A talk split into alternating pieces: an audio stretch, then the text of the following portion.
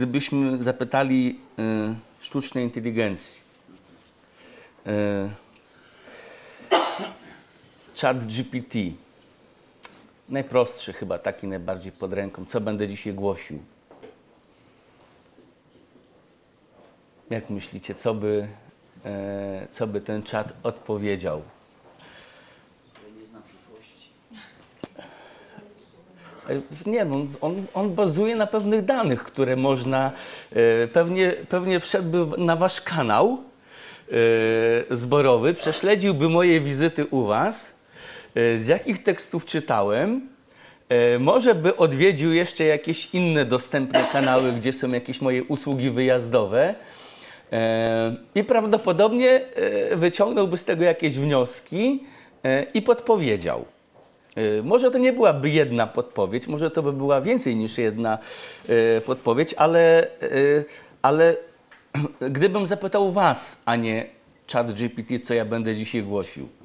O Ewangelii będziesz mówił. O właśnie, zobaczcie, jakie to jest proste, nie? A czy przynajmniej mamy taką nadzieję, i ja również, że w tym słowie będzie słowo, które będę głosił, będzie Słowo Boże. Słuchajcie, kiedy wybierałem się w podróż, żeby tutaj do was dotrzeć, niedaleko dworca centralnego, dworzec centralny, jak sama nazwa wskazuje, jest w centrum i obok jest stacja Metrocentrum. Nie wiem, czy ktoś z was jechał, wysiadłem ze stacji Metrocentrum, żeby przemieścić się na dworzec centralny. I między jednym a drugim jest naprawdę blisko. No właśnie otrzymałem Ewangelię Jana. Ewangelię Jana według świętego Jana z dodatkiem na dalszy etap, czyli listem do Rzymian. Jak już się przyjmie tę Ewangelię w Ewangelii Jana, to potem można przejść do listu do Rzymian. Tej kolejności raczej bym nie zamieniał, choć w liście do Rzymian też jest Ewangelia, ale już w takiej troszeczkę innej odsłonie, więc rzeczywiście przeczytamy z Ewangelii Jana z 1 rozdziału. Te słowa często do nas też wracają w tym czasie świątecznym, a nawet dzisiaj w pewnym braliśmy z tych słów, czerpaliśmy i wyśpiewywaliśmy je. Tak to też jest, że to Słowo Boże niesie się i dociera do nas na różne sposoby i wystartujemy z Ewangelii Jana z 1 rozdziału. Chciałbym, żebyśmy razem przeczytali, patrzyli, wsłuchiwali się, mieli to Słowo Boże też przed oczami, żeby ono do nas przemawiało, ale też będziemy patrzeć na inne miejsca Bożego Słowa. Będziemy próbowali jakoś to powiązać. Więc przeczytajmy wspólnie od pierwszego wiersza. Na początku było Słowo, Słowo było u Boga i Bogiem było Słowo. Ono było na początku u Boga. Wszystko dzięki Niemu się stało i z tego, co istnieje, nic nie stało się bez Niego. W Nim było życie, a życie było światłem ludzi. Światło zaś świeci w ciemności i ciemność go nie ogarnęła. Pojawił się człowiek posłany przez Boga, miał na imię Jan. Przyszedł jako świadek, by zaświadczyć o świetle, by dzięki niemu wszyscy uwierzyli. Nie on był światłem, miał jedynie o nim zaświadczyć. Na świat bowiem nadciągało prawdziwe światło, które oświeca każdego człowieka. Przebywał na świecie i dzięki niemu świat powstał, ale świat go nie rozpoznał. Przyszedł do swego, swoi go jednak nie przyjęli. Lecz tym wszystkim, którzy go przyjęli, dał przywilej stania się dziećmi Boga, tym, którzy wierzą w Jego imię. Którzy narodzili się nie z krwi, ani z woli ciała, ani z woli mężczyzny, lecz z Boga. Słowo zatem stało się ciałem, pełne łaski i prawdy, i zamieszkało wśród nas.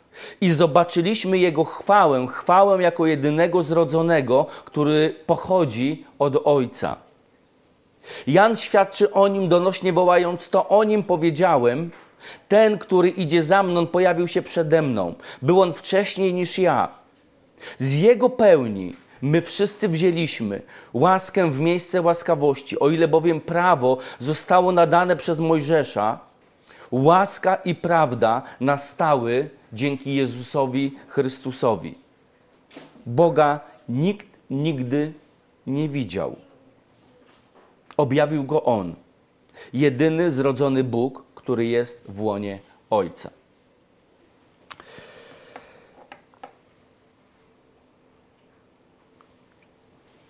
Więc chcę wrócić jeszcze do czatu, a właściwie do sztucznej inteligencji, bo czat jest tylko częścią tego, czym jest sztuczna inteligencja. Kto z Was miał okazję już z nim, nią rozmawiać? Kto próbował? Myślę, że to się odbyło w ciągu ostatnich 12 miesięcy. To nie jest coś nowego, ale coś, co stało się bardziej dostępnego dla nas, coś, co mamy teraz pod ręką, z kim każdy właściwie w bardzo prosty sposób może nawiązać kontakt. Nie wiem, czy mógłbym powiedzieć o relacjach, to chyba nie.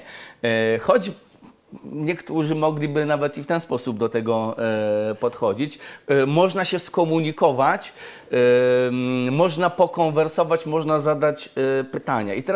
I teraz zobaczcie, kiedy jesteśmy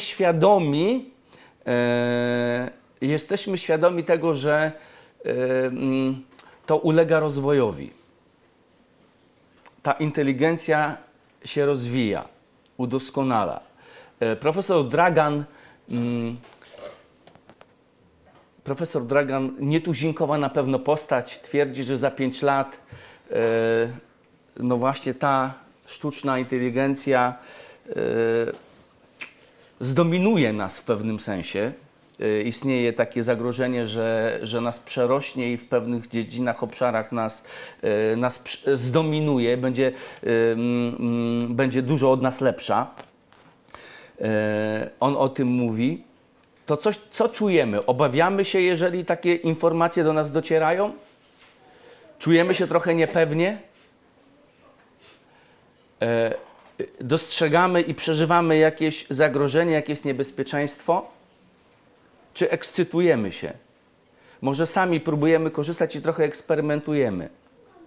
Może dostrzegamy jakąś szansę i widzimy możliwości dla siebie, które możemy wykorzystać w swoim życiu i w swoim rozwoju. Zdarzyło się już w ciągu ostatnich miesięcy, że sztuczna inteligencja poprowadziła nabożeństwo. Nie wiem, czy powinienem czuć się zagrożony. Nie wiem, jak pastor, czy my powinniśmy czuć się zagrożeni. Wkracza w naszą branżę. Niektórzy próbują jej w tej branży również wykorzystać. Czy mogłoby być tak, że my byśmy świętowali, siedząc teraz przy stole, a jakaś inna inteligencja prowadziłaby takie spotkanie? Zobaczcie, czasy się zmieniają i korzystamy z różnych nowych rozwiązań, które gdzieś tam się pojawiają. Ja bywam u Was od lat w miarę regularnie w tym okresie świątecznym i zobaczcie, niektórzy z Was pamiętają, jak bardzo zmieniły się występy dzieci. Jak wykorzystujemy już do tego technologię teraz. Ile tej technologii w tym występie dzieci teraz jest i to jest zupełnie naturalne i normalne. Kiedyś była jakaś gitarka, jakieś troszeczkę stroje, nie tylko seniorzy się przebierali, ale dzieci się przebierały. Dużo rzeczy było takich, zobaczcie, innych, a dzisiaj wkracza nam technologia. Za chwilę, mam nadzieję, będzie więcej słowa w słowie, ale chcę ten kontekst tutaj troszeczkę poruszyć. Niektórzy z naszych braci, troszkę bardziej niż ja, bo ja właściwie nie konwersowałem jeszcze z tą sztuczną inteligencją, nie próbowałem się z nią mierzyć i za bardzo komunikować, ale niektórzy z naszych braci już to zrobili. Możemy nawet przeczytać taką książkę napisaną przez jednego z naszych braci, która jest zatytułowana O wierze, Biblii, o Bogu, wierze i Biblii, rozmowy z chatbotem. To nasz brat z Polski i książka jest w języku polskim i możemy taką książkę przeczytać. Ktoś postanowił przeprowadzać poważne rozmowy na ten temat. No i teraz słuchajcie, gdybyśmy zapytali tej inteligencji, albo czy ktoś was próbował pytać na okoliczność świąt, dlaczego teraz świętujemy? Tutaj takie pytania padały do tych naszych naturalnych inteligencji. Te pytania między nami padały. Czy ktoś z was spróbował zadać to pytanie i uzyskać jakąś odpowiedź? Ta inteligencja nawiązuje również do Bożego Słowa i czasami z Bożego Słowa korzysta. Wszyscy mamy ją na wyciągnięcie ręki. Słuchajcie, jeden inny z naszych braci napisał książkę, że chrześcijaństwo to jest relacja, a nie religia. Bardzo dobra książka. Oczywiście można z tezą, można się nad nią głęboko zastanawiać, rozważać z różnych stron, dochodzić do różnych wniosków. I autor zadał pytanie na temat tezy zawartej w tej książce. Czy zgadzasz się z tezą autora? To trudne pytanie. Jako Bing nie mam własnej opinii na temat religii lub chrześcijaństwa. Moim zadaniem jest dostarczać informacji i pomagać w wyszukiwaniu. Nie chcę narzucać mojego poglądu ani wpływać na twój wybór. W tej sytuacji ludzki sposób odpowiedzi byłby taki. Zależy od tego, jak rozumiemy religię i chrześcijaństwo. Niektórzy mogą uważać, że religia jest nieodłączną częścią chrześcijaństwa, ponieważ obejmuje pewien system wierzeń, praktyk i tradycji. To tak w kontekście tego, że mówimy o świętach. Inni mogą twierdzić, że religia jest tylko zewnętrzną formą, która może ograniczać lub zniekształcać prawdziwą relację z Bogiem. To również w kontekście tego, kiedy mówimy o świętach. To kwestia osobistej wiary i doświadczenia.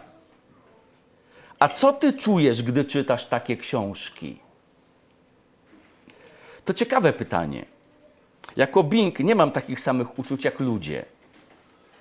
Nie odczuwam emocji takich jak radość, smutek, gniew czy strach.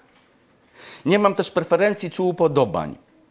Moim zadaniem jest dostarczać informacji i pomagać w wyszukiwaniu. Nie chcę narzucać mojego poglądu ani wpływać na twój wybór. W tej sytuacji ludzki sposób odpowiedzi byłby taki. Zależy od tego, co książka w nas wywołuje. To tak dzisiaj wygląda ta komunikacja. Dzisiaj są takie odpowiedzi, ale ponieważ ta inteligencja się podobno rozwija, odpowiedzi na te same pytania za jakiś czas mogłyby się zmienić. Dla niektórych mogłyby one być lepsze i doskonalsze, ale inni mogliby ocenić je inaczej. Jedni mogliby być podekscytowani, a drudzy wręcz odwrotnie. Dlaczego o tym mówię? Dlatego, że to fragment Bożego Słowa, który przeczytaliśmy, a co to jest Wigilia? Dzień przed. Co znaczy słowo Wigilia? Zobaczcie, my używamy pewnych słów, terminów, używamy je i one są dla nas, wydaje się, oczywiste, ale gdybyśmy... Zobaczcie, to słowo ma jakieś znaczenie. Prawda? Wigilia to nie jest tylko Wigilią Bożego Narodzenia. Używamy je w kontekście Bożego Narodzenia, ale mówi się o Wigilii nie tylko w kontekście Bożego Narodzenia. Nie tylko tych świąt. Zostawiam, to nie jest kazanie na temat Wigilii. Ponieważ ten fragment Bożego Słowa, który przeczytaliśmy, zaczyna się od takiego bardzo, bardzo ciekawego stwierdzenia i ono potem powraca. To słowo w tym słowie powraca i powraca w całym słowie Ewangelii. To jest to pierwsze zdanie. Na początku było słowo, słowo było u Boga i Bogiem było słowo. Potem drugie i trzecie, które z niego wynika, ono było na początku u Boga, wszystko dzięki niemu się stało i z tego, co istnieje, nic nie powstało bez niego. W nim było życie.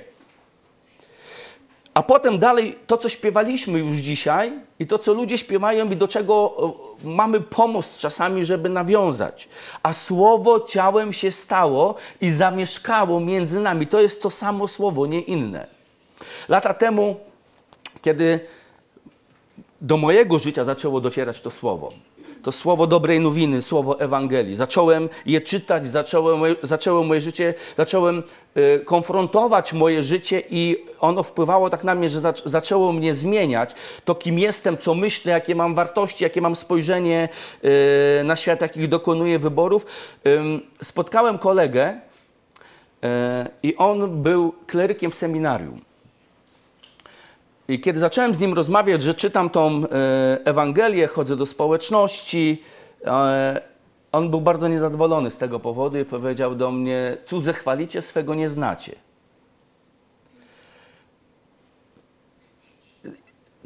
To nie była zła rozmowa, ale też nie była przyjemna.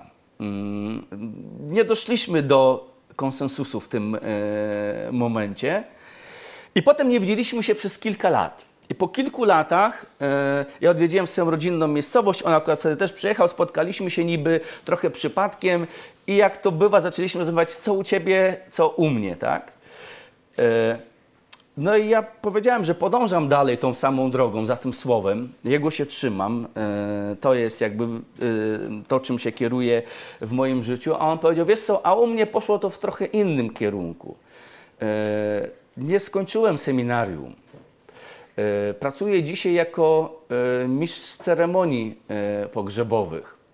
I zaczęliśmy rozmawiać i on mówi: pamiętam, co mówiłeś. I wiesz co, to jest bardzo dobre i mądre. Właśnie tego w pewnym momencie też uczyli nas w seminarium. En Arche Enchologos. To jest to pierwsze zdanie, które tutaj czytaliśmy, tak jak ono jest zapisane w języku greckim. En arche enchologos. Na początku było słowo. I ta rozmowa naprawdę bardzo dobrze przebiegała, się potoczyła i tak bardzo serdecznie wtedy się rozstaliśmy.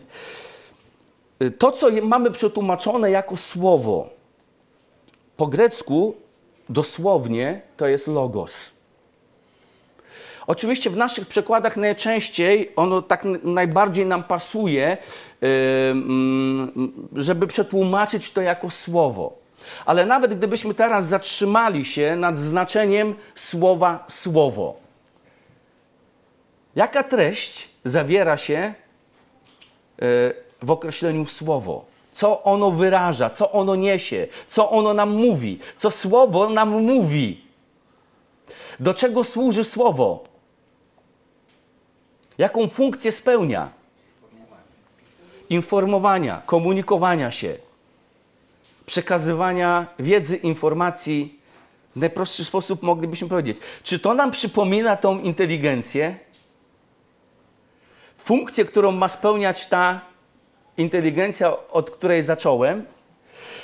Właściwie to słowo funkcjonowało w obiegu starożytnym wieki, zanim Jan użył tego słowa na opisanie konkretnej osoby, postaci.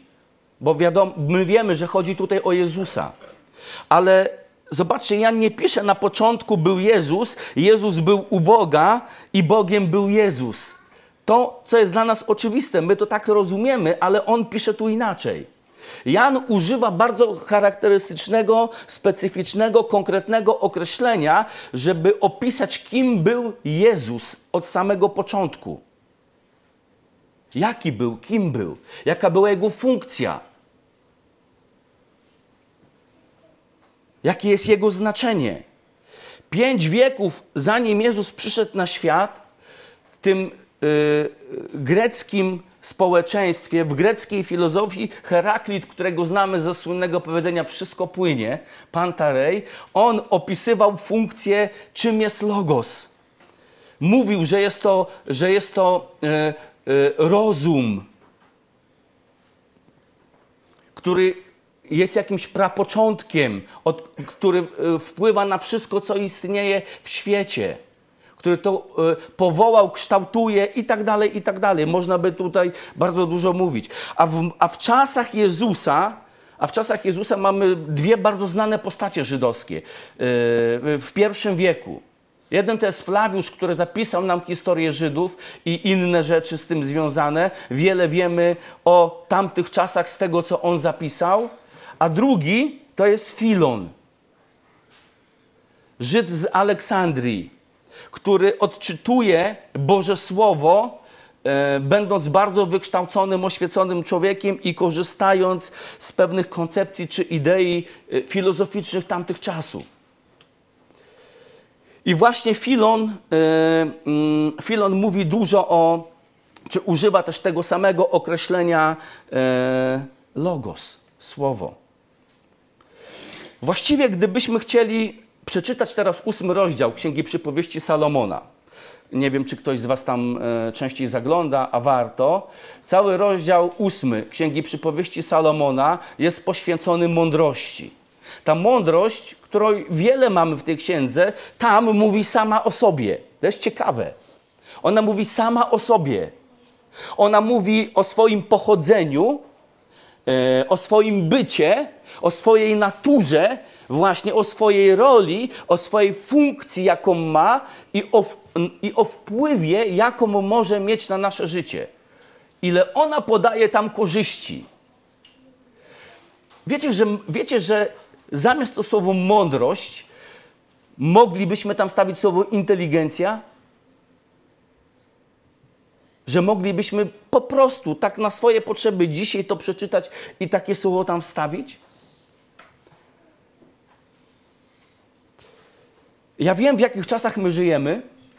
Ja wiem, że to, co dzieje się dookoła nas, dzisiaj akurat tego kawałka dotykam, może nas inspirować albo może nas dołować. Może powodować, że niektórzy z nas, i pewnie to jest mniejszość, dostrzegają w związku z tym jakąś szansę, ale większość z nas widzi w tym jakieś zagrożenie.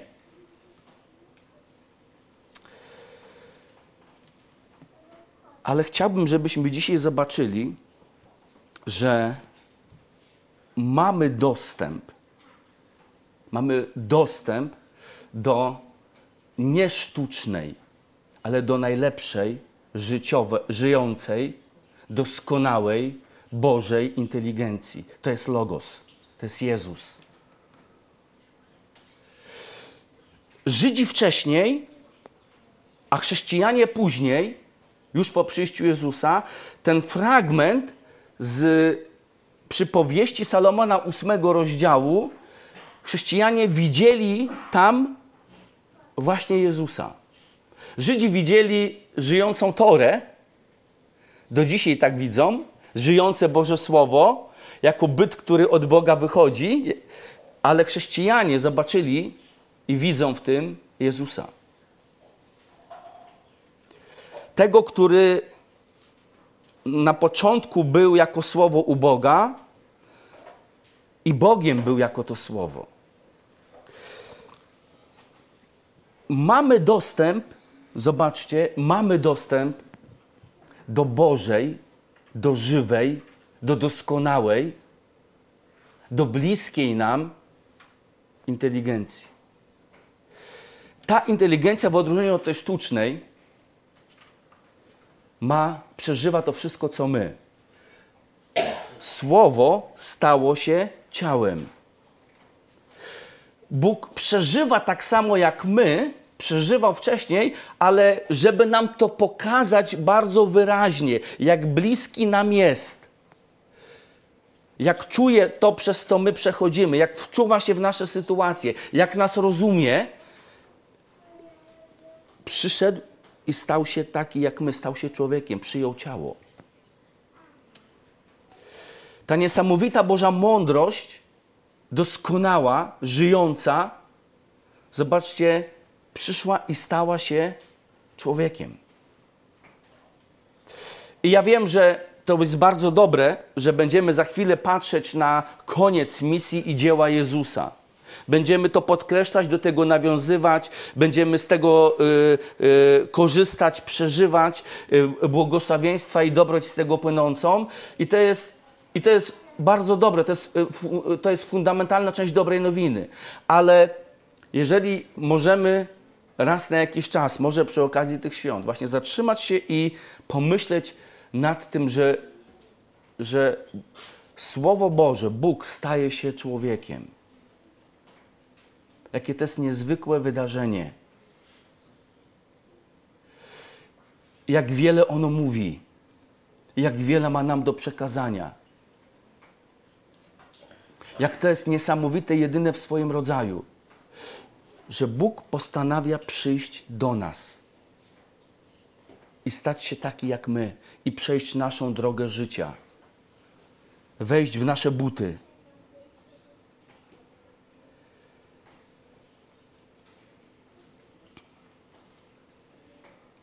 Więc jest sztuczna inteligencja i czasami może ona nam coś pomoże, ale chciałbym podkreślić to, że my mamy, zobaczcie, możemy mieć nie tylko kontakt, możemy nie tylko konwersować, ale w tym przypadku mamy i możemy mieć prawdziwie bliską relację. I to ona przyszła do nas, żebyśmy mogli mieć z nią relację. To ona zrobiła ten krok, to ona postanowiła pokonać bariery. To Bóg postanowił, żebyśmy my mogli być blisko Niego, przyjść do nas.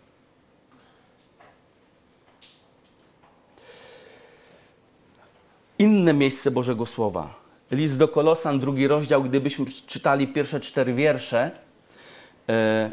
to apostoł Paweł mówi, o co zabiega, o co modli się, o co walczy, o co toczy bój w kontekście Kościoła, chrześcijan, którzy są w Kościele.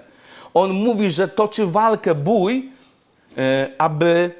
aby do nich dotarło, aby oni pojęli, aby oni zrozumieli, że w Chrystusie, w osobie Jezusa, który był im głoszony, w którego uwierzyli, za którym poszli, są zawarte, ukryte, są wgrane, w Nim one są wszystkie najdroższe, najcenniejsze rzeczy mądrości i poznania. To jest to, co tam jest napisane.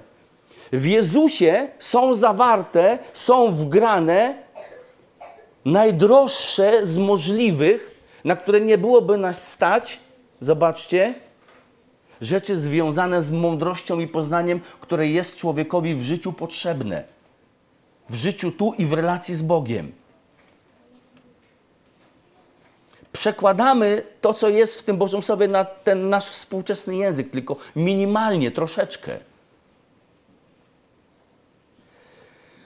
A potem, kiedy czytamy historię, kiedy to Słowo przyszło, zamieszkało, było tu między nami i zobaczymy, jakie funkcje jeszcze spełniło. Potem widzimy, jak żyje pierwszy Kościół, jak żyje pierwsze pokolenie, drugie pokolenie i tam w Dziejach Apostolskich, gdybyśmy czytali, oni są skoncentrowani na osobie Jezusa, a jednocześnie, tam byśmy przeczytali, tam się pojawia takie podsumowanie. Ono jest ważne w kontekście zrozumienia Dziejów Apostolskich. I co jakiś czas czytamy, że coś działo się ze Słowem Bożym. Słowo Boże rosło. Na przykład w 6 rozdziale i 7 wierszu. Słowo Boże rosło i dzięki temu, że Słowo Boże rosło, to poczet uczniów pomnażał się, a nawet wielka liczba kapłanów przyjmowała wiarę i była jej posłuszna. Albo w 12 rozdziale przeczytamy, że Słowo Boże rosło i rozszerzało się. Ono rosło, było go więcej tutaj w tym świecie i rozszerzało się dalej. Niosło się dalej. W 13 rozdziale, 49 wierszu czytamy, że Słowo Boże dotarło do kolejnego miejsca i rozniosło się, rozszerzyło po całej krainie. Tam, gdzie ono tym razem dotarło. Słowo Boże, zobaczcie, to logos od Boga, ono docierało do kolejnych ludzi. Przemieniało ich życie, życie rodzin, życie społeczności. Po to przyszło na ten świat. I lądując, trzy funkcje, tego słowa, które możemy dojrzeć, czytając te kilkanaście wierszy z Ewangelii Jana. Ja wiem jeszcze raz, że my z automatu czytamy to dobrze, że wiemy, że to słowo to jest Jezus, że to światłość to jest Jezus, tak? My to wiemy i to dobrze, że to jest związane z osobą Jezusa, ale spróbujmy na tego Jezusa spojrzeć poprzez To, jak on tutaj świadomie jest nazwany. Bóg tak zaplanował, żeby tak tutaj Jezus został nazwany. Potem będziemy widzieć, zwróćmy uwagę, że kiedy tu jest Jezus nazwany światłem, które przychodzi i oświeca każdego człowieka, znajdziemy takie miejsce, taki moment, kiedy Jezus mówi wprost: ja jestem światłem świata. To, co tutaj jest powiedziane o Jezusie, potem widzimy, że Jezus to potwierdza, deklaruje o sobie. I jeszcze w jednym kontekście. My czekamy i jesteśmy bliżej powtórnego przyjścia Jezusa Chrystusa. Jesteśmy blisko Jego przyjścia. Mam nadzieję, że jesteśmy tego świadomi i niektórym z nas rozwój tej inteligencji na to wskazuje i wydaje nam się przyspieszać i przybliżać to zjawisko. I kiedy Jezus przyjdzie powtórnie, to jakie ma imię? Bo Jan pokazuje nam w innej księdze, w ostatniej, tak jak mamy to umieszczone w Nowym Testamencie, w Apokalipsie, czyli Apokalipsa to jest znowu objawienie. Coś, co zostaje nam odkryte, coś, co zostaje nam odsłonięte. Objawienie to właśnie coś, czego nie mogliśmy wiedzieć, ale zostaje nam ukazane, odsłonięte. To pokazuje nam, kiedy Jezus przychodzi, ma konkretne imię. Jakie? 19 rozdział Objawienia Jana. Tam jest powiedziane, że on przychodzi i ma imię, którego tak normalnie nie można poznać, ale tam ono jest pokazane. Bracia i siostry, do słowa, zobaczcie, możecie zapytać czata, on wam szybko prawdopodobnie odpowie, będzie wiedział. Ale my też powinniśmy to wiedzieć. 19 rozdział Objawienia Jana, 13 wiersz, ma szatę zbroczoną we krwi i to coś jasnego pokazuje nam, przekazuje odnośnie Jezusa, prawda? Jesteśmy tego świadomi, ale jest powiedziane, Jego imię jest, już zajrzeliście, Jego imię jest Słowo Boże. To się nic nie zmieniło. On był taki na początku, to Słowo tu przychodzi do nas, ale na końcu On się nie zmienił. To Słowo Jezus przyjął imię Jezusa tutaj, ale przychodzi znowu jako Słowo. Słowo Boga.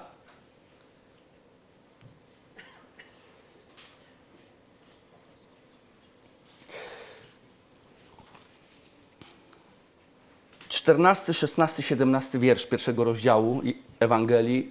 Jest to Słowo, przyjście tego Słowa związane jest z przyjściem i przekazywaniem nam, dostarczaniem nam, komunikowaniem nam, udzielaniem nam łaski i prawdy. Łaski i prawdy. Czy potrzebujemy w naszym życiu łaski i prawdy? Już mówię do tych, którzy, nie znam was wszystkich, ale do tych, którzy są świadomi, że są zbawieni. No to zostaliśmy zbawieni z łaski. Okej. To czy dalej potrzebujemy łaski? Czy już sobie radzimy jakoś tam sami?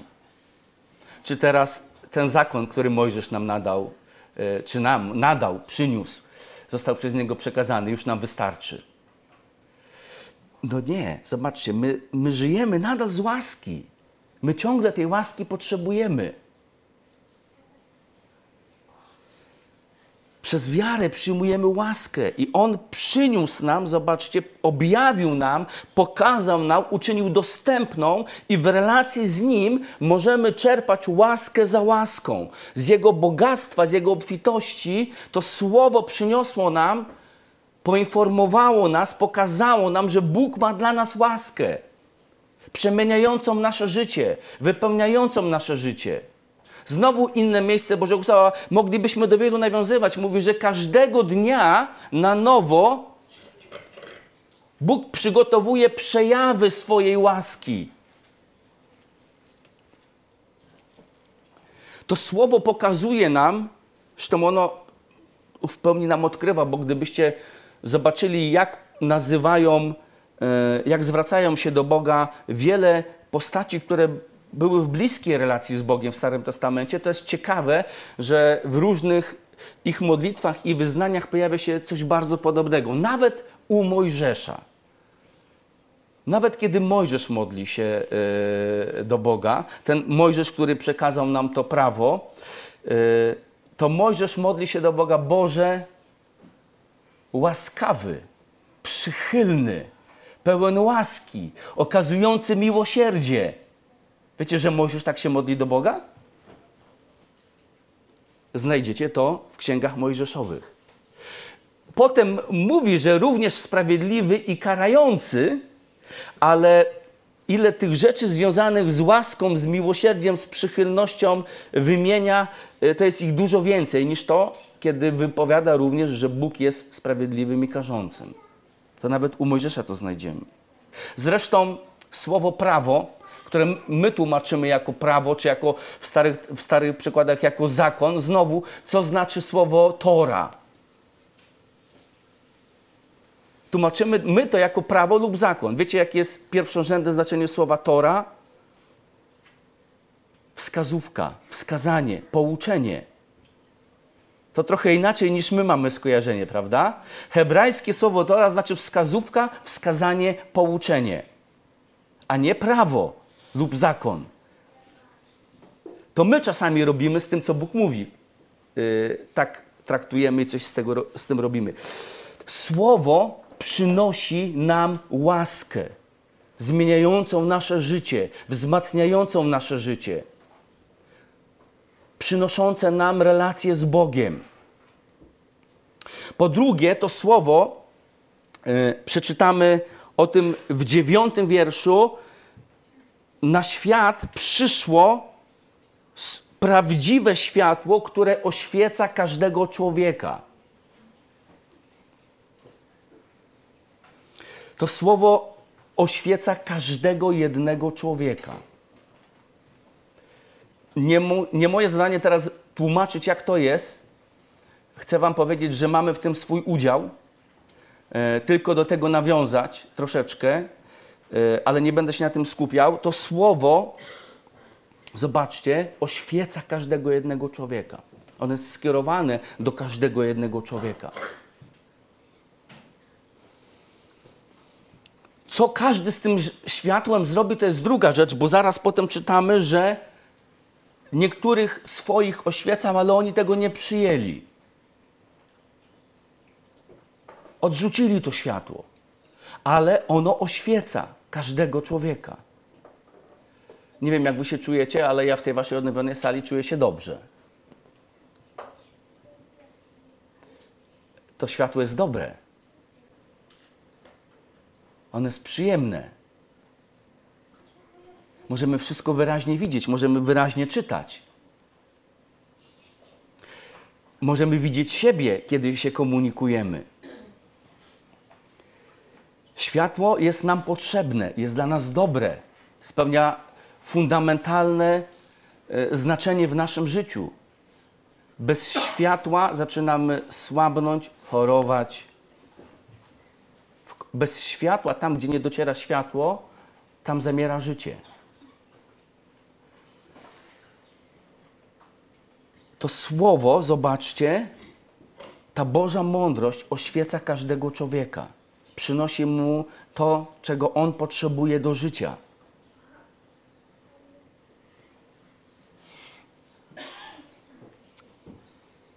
Czwarty wiersz mówi: w nim było życie, a życie było światłem ludzi. I my znowu automatycznie czytamy w nim, w Jezusie, ale w pierwszej kolejności powinniśmy czytać w nim, to znaczy w tym słowie było życie. To oznacza w Jezusie, ale najpierw spróbujmy to przeczytać tak, jak tu jest napisane. W tym słowie jest życie od Boga. Dzisiaj słyszeliśmy, czy wy chcecie odejść, gdzie? Gdzie pójdziemy? Ty masz słowa życia. Ty masz słowa życia. I my w tym roku, w naszej społeczności, prawie przez cały rok, przez większość spotkań niedzielnych, szliśmy sobie powoli, czasami zatrzymując się kolejny dzień, na słowie, które wypowiada Jezus w tak zwanym kazaniu na górze. Wiecie, ile tam jest światła, ile tam jest mądrości? Tam nie ma żadnej dziedziny naszego życia. Tam nie ma... To słowo obejmuje każdą dziedzinę naszego życia. Pomimo, że zostało wypowiedziane tak dawno, odnosi się do naszego życia aktualnie każdej jednej dziedziny. Wszystkiego, co związane jest z naszym życiem, tam znajdziemy. To światło jest nam dane. To życie tam jest nam dane. I ostatnia funkcja tej Bożej, żywej, żyjącej, bliskiej, czującej inteligencji, tego Logos, tego Słowa Jezusa Chrystusa, które to jest to, że On przychodzi na ten świat i wiersz 18 mówi, przynosi życie, wcześniej przynosi łaskę, ale jest tutaj jeszcze jakaś istota tego wszystkiego, do czego to zmierza. To Słowo objawia nam, odkrywa to, jaki jest Bóg. My nie możemy widzieć Boga. My Go nie widzimy, tak? Dzisiaj Go w ten sposób nie widzimy tak naturalnie, ale dlatego Bóg przysłał nam swoje słowo i ono nam objawia, jaki jest Bóg. Dlaczego warto mieć z Nim relację? Co On chce dla naszego życia? Jaki On jest w swej naturze, w swej istocie?